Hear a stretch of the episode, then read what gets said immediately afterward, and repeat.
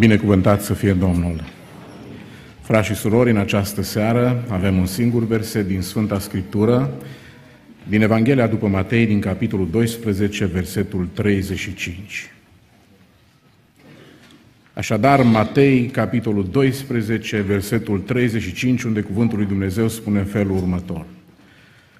Omul bun scoate lucruri bune din visteria bună a inimii lui, dar omul rău scoate lucruri rele din visteria rea a inimii lui.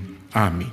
Vă rog să vă reașezați și să ne rugăm în această seară ca Domnul Dumnezeu să ne dăruiască un cuvânt după voia Lui. Frați și surori, vreau să vă spun că cel mai mare criminal de pe planetă este inima. Inima ucide cei mai mulți oameni. Apoi vreau să vă spun că cel mai mare ucigaș de suflete pe pământul acesta este tot inima omului. Ne pricepem foarte bine să ucidem sufletele altora. Inima dispune de multe posibilități, vedeți, are puls și nu e un lucru de apucat. Are presiune, sigur, când măsurăm, noi măsurăm tensiunea unei artere. Nu măsurăm nici de cum presiunea din venă. Apoi are o grămadă de rețele de căi transportatoare a sângelui. Apoi are punct de comandă și, dacă vreți, și de protecție.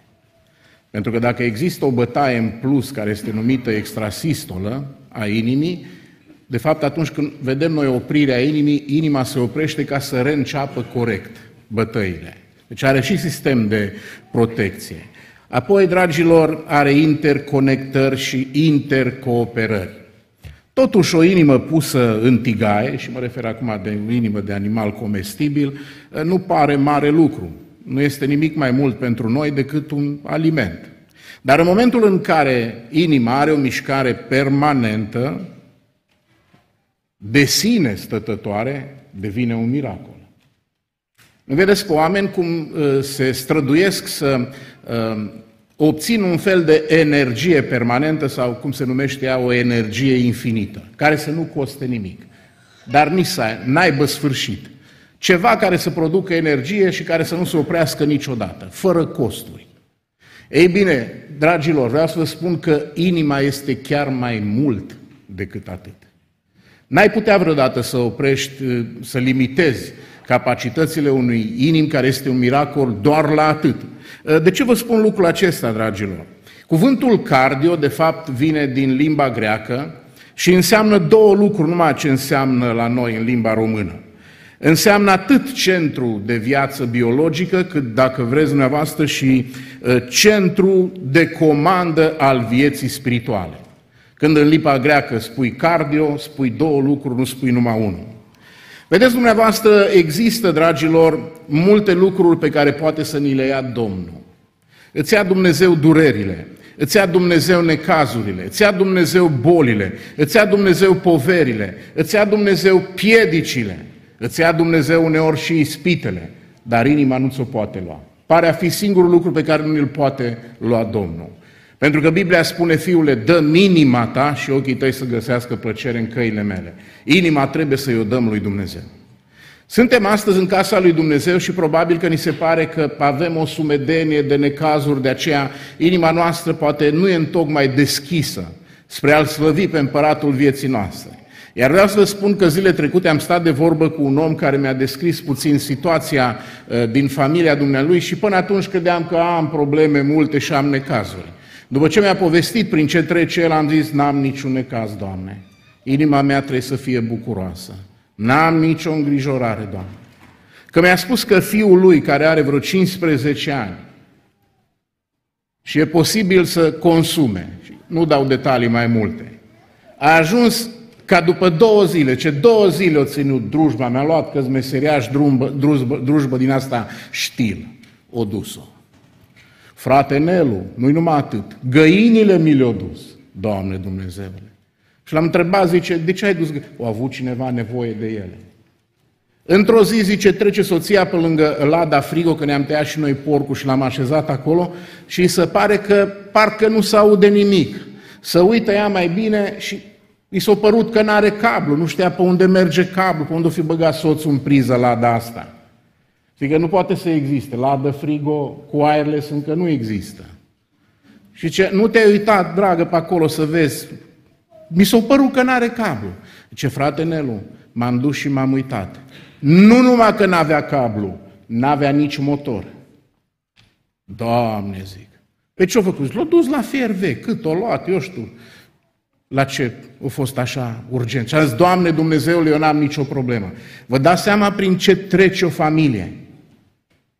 Am ajuns, dragilor, în situații din astea atât de cumplite cât un tată îmi spunea nu de mult că fiul lui a început să șantajeze familia.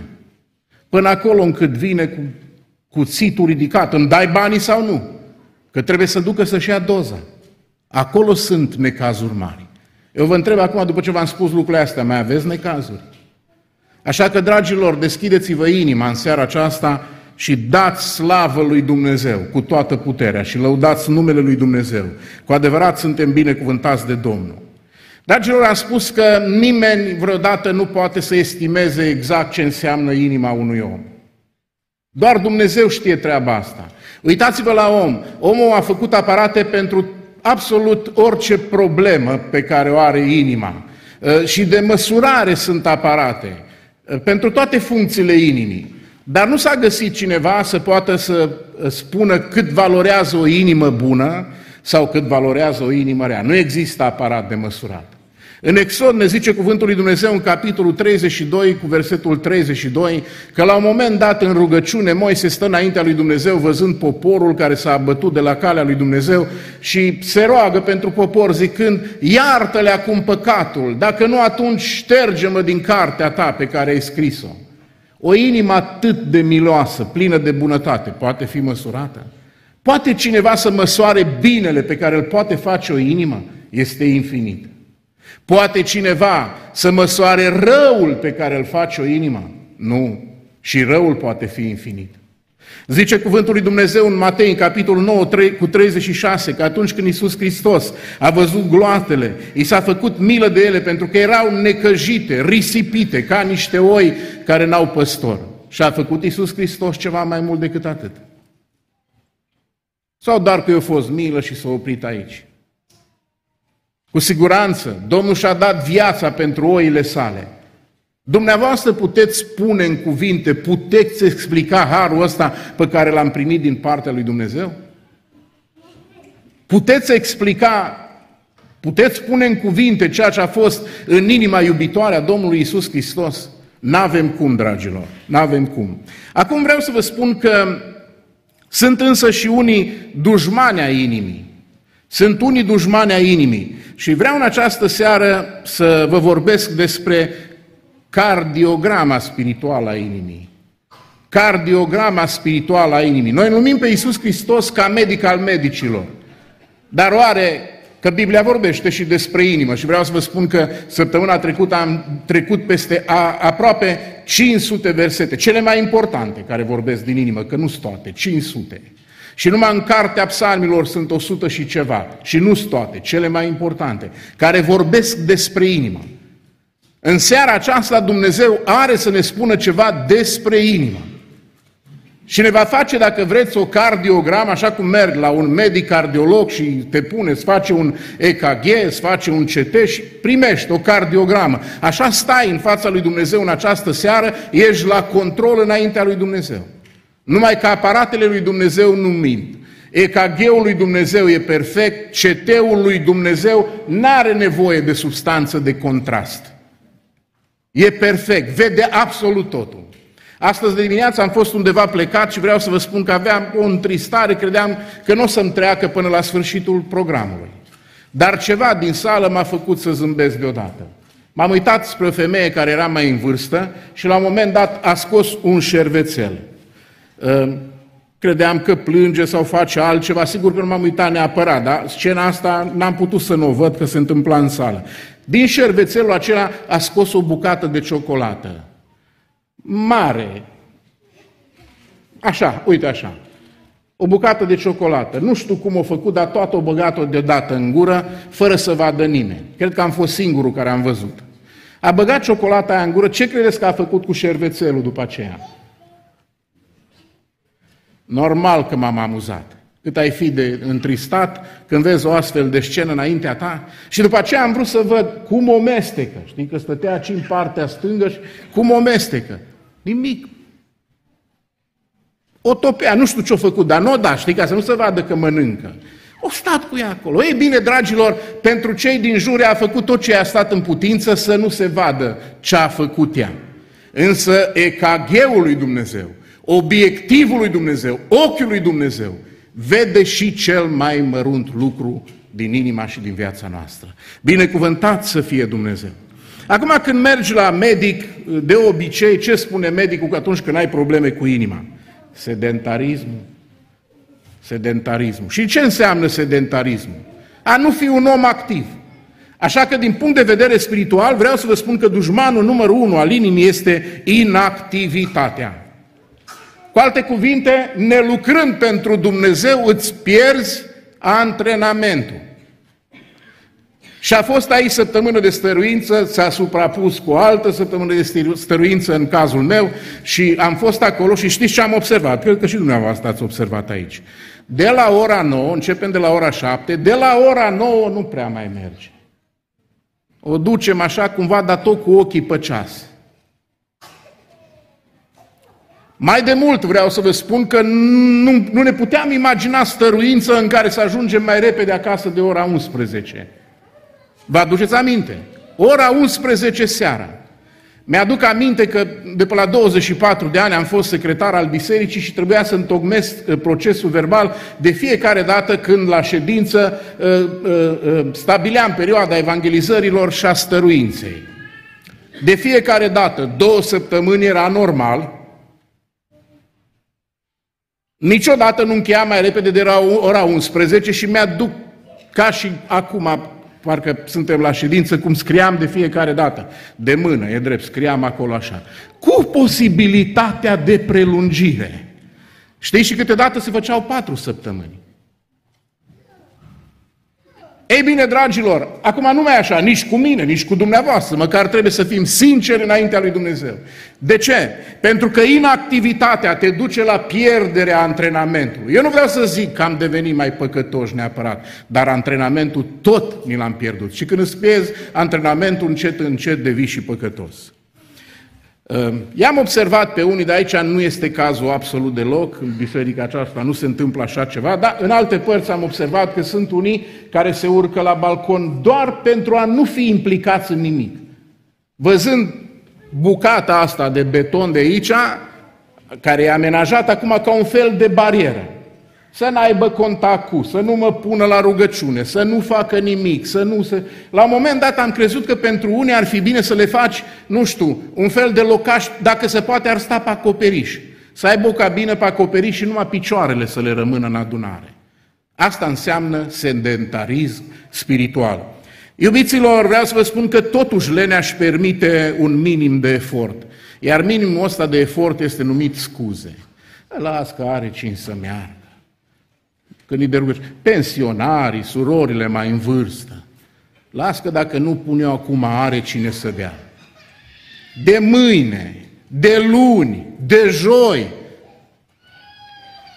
Știți ce se întâmplă, dragilor? Zice cuvântul lui Dumnezeu în Proverbe, în capitolul 26, cu versetul 13, că lenea obișnuiește să spună așa, când nu vrea să facă ceva. Afară este un leu.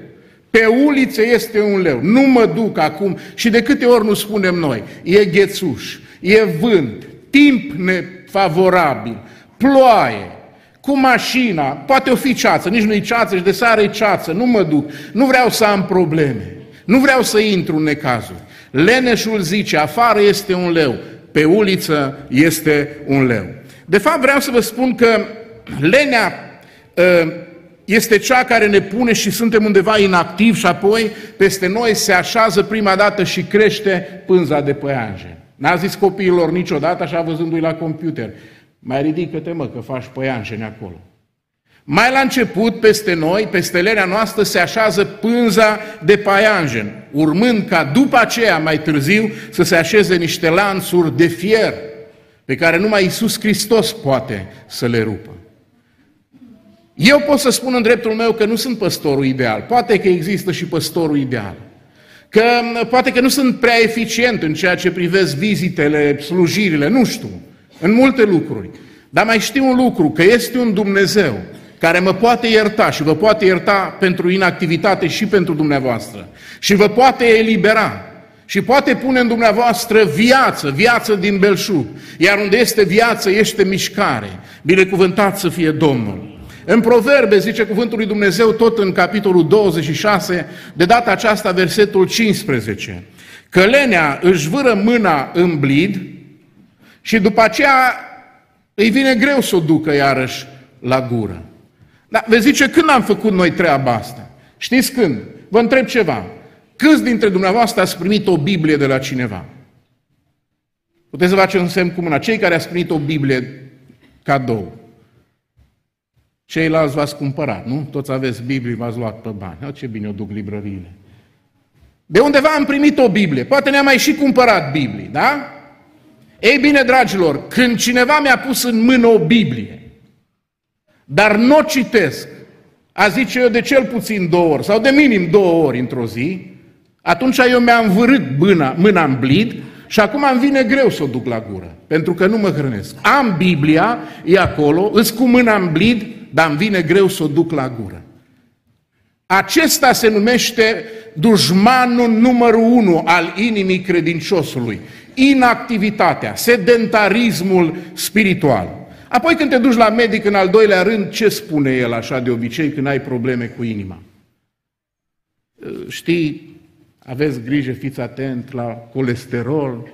Începem să învățăm de grăsim trans. Credeam că sunt numai persoane trans, dar uite că sunt și grăsim trans și unii ne păcălesc, își bat joc de noi, zice uleiuri vegetale.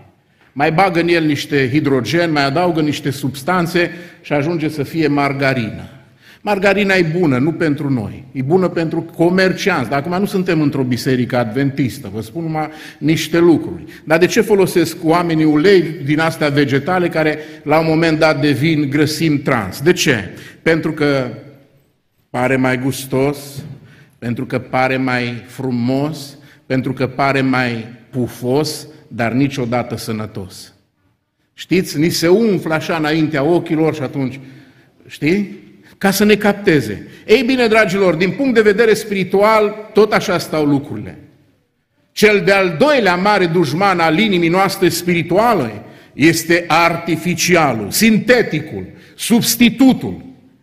Și spune cuvântul lui Dumnezeu în Matei, în capitolul 25, versetul 8 și versetul 9, că cele înțelepte, fecioarele înțelepte le-a zis celor nechipzuite, celor neînțelepte, um, nu vă dăm, ca nu cumva să nu ne ajungă nici nouă, nici vouă. Și ce mai bine duceți-vă la cei ce vând unde lemn și cumpărați-vă. Și ele se duc. Dar ia, dacă eu vin la dumneavoastră și vă spun această seară, la piață, dacă vă duceți, începând de mâine dimineață, de la ora 9, uite ca să rămânem așa, fără grăsim trans, este pește de vânzare. Foarte. 5 lei kilogramul. Somon la 5 lei kilogramul. Dumneavoastră ce îmi ziceți? E suficient cât v-am zis până acum. Deci, repet, mâine dimineață de la ora 9, în piață se vinde somon cu 5 lei kilogramul. Am dat informații suficiente? Ce ar urma să mă întrebați? Nimic, nu? N-ar urma să mă... Bă, dar care piață? Tu zici în piață, dar care piață?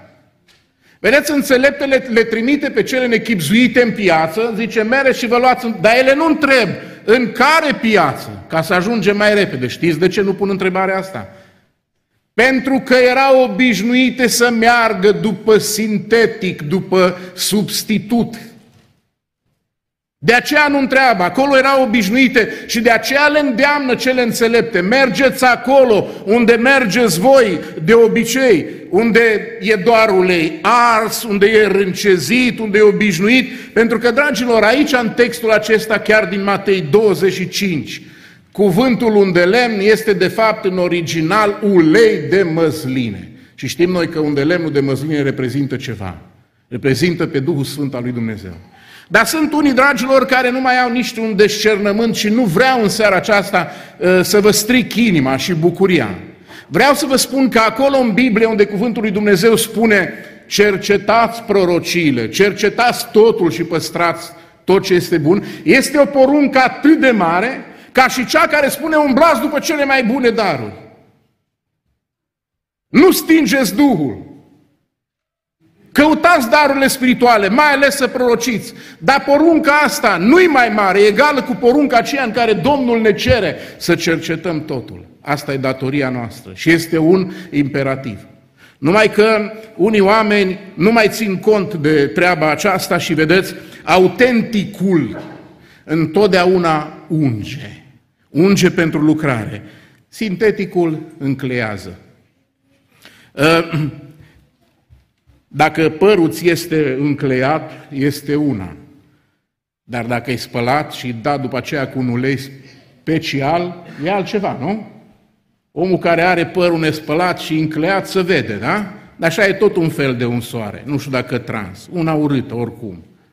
Da? Dar uleiul special dat e cu totul altceva, nu? Așa e și aici, dragii mei. Autenticul, dacă vreți, este cherosenul credinței. Ă, dincolo, unde este artificialul, tot îi dai la cheie și nu pornește. Știți unde lipsește cifra octanică? Păi acolo nu, nu se poate. Dai la cheie nimic, dai la cheie nimic. Fum și doar atât. Dar cherosenul, ăsta cu care zboară avioanele, știi? Îndată când îl chem la rugăciune vine. Îndată când e vorba de mers la o bătrână, te poți baza pe el.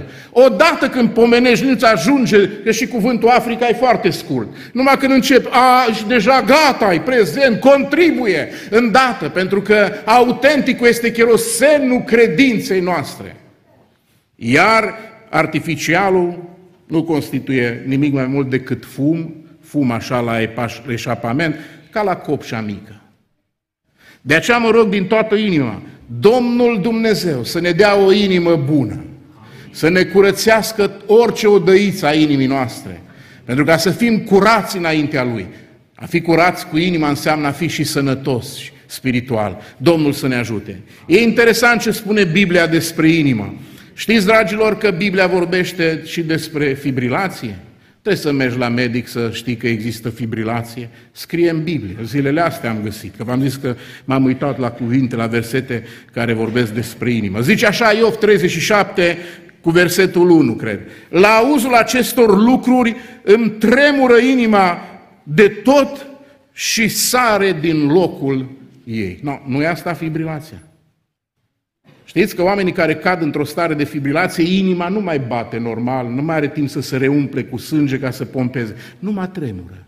Într-un caz de fibrilație, inima omului tremură, nu mai bate normal. Și uite ce ce cuvântul lui Dumnezeu. La auzul acestor lucruri, inima întremură, inima întremură de tot și sare de la locul ei. Nu zic unii, simt când sare inima din piept. Iubiților, nu știu dacă v-am spus vreodată întrebarea aceasta. Uh, noi am auzit așa, de pietre la, la rinic, de pietre la, fia, la fiere, am să zic la fiară, că unii toți zic, zice, am cu fiara. Am cu fiara. Unii chiar au probleme cu fiara. Uh, există, dacă vreți, pietre și la gând, mai se numește altcumva, litează. Știți, de la glandele salivare, așa, de la ganglionii salivari, dar nu intru în subiecte din astea medicale acum. Și să te ferească Dumnezeu să ai o durere pe un canal din ăsta de la gât.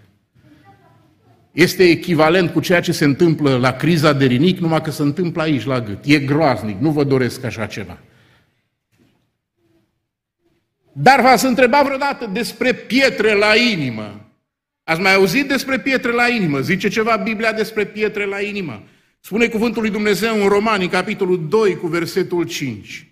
Dar cum pietrirea inimii voastre, a tale, care nu vrea să se pocăiască, îți aduce o îți adune o comoară de mânie pentru ziua mâniei și arătării dreptei judecăți al lui Dumnezeu. Uite că sunt și pietre la inimă, numai că piatra asta de la inimă pietrifică totul. Mă rog ca Dumnezeu fiecăruia să ne dăruiască o inimă de carne. Iubiților, în al treilea rând, dacă mergi la medic, îți mai poate spune, zice Domnule, în ce mediu lucrezi. Ai probleme la inimă. Se constată lucrul ăsta. Îți face cardiogramă. Ce, în ce mediu lucrezi? Ci e un mediu stresant și foarte mulți oameni suferă de inimă pentru că sunt prea stresanți. Din punct de vedere spiritual, vreau să vă spun că în cardiograma asta a inimii spirituale, în al treilea rând, un al treilea mare dușman a inimii noastre sunt emoțiile nestăpânite. Emoțiile scăpate de sub control. Bine zicea cineva, problemele inimii sunt inima. Problemele inimii sunt inima. Uneori, dragilor, din cauza emoțiilor nestăpânite, ajungem să ne îmbolnăvim și fizic și spiritual de inimă. Și mi-am pus întrebarea, Doamne Dumnezeule, oare de ce să am eu emoții nestăpânite? Vai, emoții nestăpânite numai când ești nervos la maxim. Și când ești apatic la maxim. Și când ești așa, letargic și când ești depresiv la maxim. Și astea sunt tot emoții nestăpânite. Doamne Dumnezeule, de ce ne lamentăm noi? Ne facem probleme? Greu. Noi ne uităm după tractoare, cum se îndreaptă, uh, spre Berlin, spre București. Spre... Vai de mine ce o să fie în țara asta. Eu nu mă uit, nu ne uităm la Dumnezeu. Când vedem astfel de lucruri, în loc să ne îndreptăm privirea spre Dumnezeu, o fi bine. Toată lumea zice că o fi rău. Oriunde te duci, o fi rău. Dar tu să fii senin așa și, oameni buni, o fi bine. O fi bine. Dacă mă uit la, tra- la tractoare, la fenduri, la ce umblă acum pe stradă, normal că mă întristez. Dar nu mă bucura când văd niște cauciucuri din alea mari îndreptate spre București. Dar când mă uit la Dumnezeu, te înseninezi. Te bucuri. Știi că Dumnezeu îți va purta de grijă. Nu vei flămânzi. Cum să-mi fac eu probleme de pâine? Când unul a fost plământ pentru mine, deși era pâinea vieții, cum să-mi fac probleme că nu o să am ce să mai beau, că mor de sete cu încălzirea asta globală, când Isus Hristos este apa vieții? Cum să cred că la un moment dat nu o să mai rezist și o să cad de oboseală, când El însuși a fost obosit ca să dea o dignă și o dignă veșnică tuturor celor ce se cred în El. Cum, dragilor, să mă tem eu că n-am cu ce să-mi plătesc facturile, când El însuși, Fiul lui Dumnezeu, a plătit bir, a plătit pe pământul acesta tribut, El fiind regele vieții. Cum să mă tem și cum să dau drumul emoțiilor mele și să nu le stăpânesc? Da? Când unii au zis despre El că are drac, deși dracii cădeau în prezența Lui în leșin, cum, dragii mei, să am extrasistole, cum să ajung să plâng fără oprire până când ajung într-o depresie cumplită. Când cel ce a plâns este și cel ce ne șterge lacrimile. Binecuvântat să fie numele. Dragilor, cum să, cum, să, cum să nu cred că Dumnezeu mă va ocroti? Pentru că este atât de blând când lumea se poartă atât de aspru. Dacă nu credeți, nu vă plătiți facturile o lună, două. Să vedeți cât de aspră e lumea cu noi. Și totuși Iisus Hristos a fost mielul lui Dumnezeu. A fost mielul de jerfă, când de fapt El era marele păstor, blândul păstor al oilor. Binecuvântat să fie numele. Avem noi motive, dragilor, să avem emoții nestăpânite.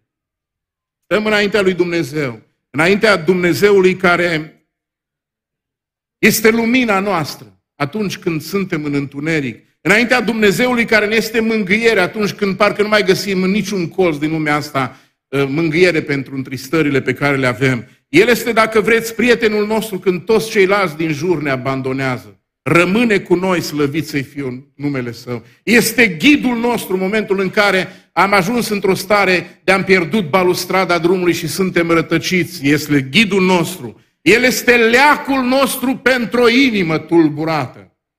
Zice cuvântul lui Dumnezeu în Evanghelia după Ioan. Vă dau pacea mea, nu vă dau cum vă dă lumea. Ca inima voastră să nu se tulbure, nici să nu se înspăimânte. Ați auzit de aritmii? Asta înseamnă să ai o inimă tulburată și din punct de vedere spiritual la fel, poți să ai o inimă tulburată. Crezi că Isus Hristos poate să vinde această inimă? Să vindece această inimă? Crezi că Isus Hristos o poate face? Credeți, fraților? Domnul să lucreze. Știți ce? Un bețiv s-a pocăit undeva și acum uh, oamenii erau mirați cum de alcoolicul Știți că sunt oameni, vezi câteodată, eu am văzut minunile lui Dumnezeu și dumneavoastră le-ați văzut. Oameni care păreau așa, cu fața, nu știai, rojdie sau ce. Au venit la casa lui Dumnezeu și acolo pe 4-5 metri pătrați în jurul lor, nu puteai Știți, după ce s-au întors la Dumnezeu de la o zi la alta, de la o zi la alta, au arătat tot mai bine, tot mai bine, tot mai bine, tot mai bine. Dacă îl duc acum cu mine ca șofer la evangelizare, arată mai bine ca mine. Dacă nu mă cunosc cu oamenii bine și merg pentru prima dată, zic că el e predicator. Îmbrăcat bine, când a venit așa mi-era frig, nu puteai să-i faci așa, că îți rămânea degetul în obrazul lui. Nu exagerez deloc, să știți. Și acum au familii, familii, și acum au case, și acum au mașini, și acum au binecuvântări din partea lui Dumnezeu. E un astfel de alcoolic când s-a pocăit, l-au luat cei de pe stradă, cum și eu nu cred că am fost un astfel, chiar un astfel de alcoolic. Dar cândva și mie mi-au zis oamenii din jur, banditule, banditule, ce faci acum? Ce urmărești? De ce vrei să te pocăiești? Nu o faci tu numai așa, pentru ai tu un scop acum.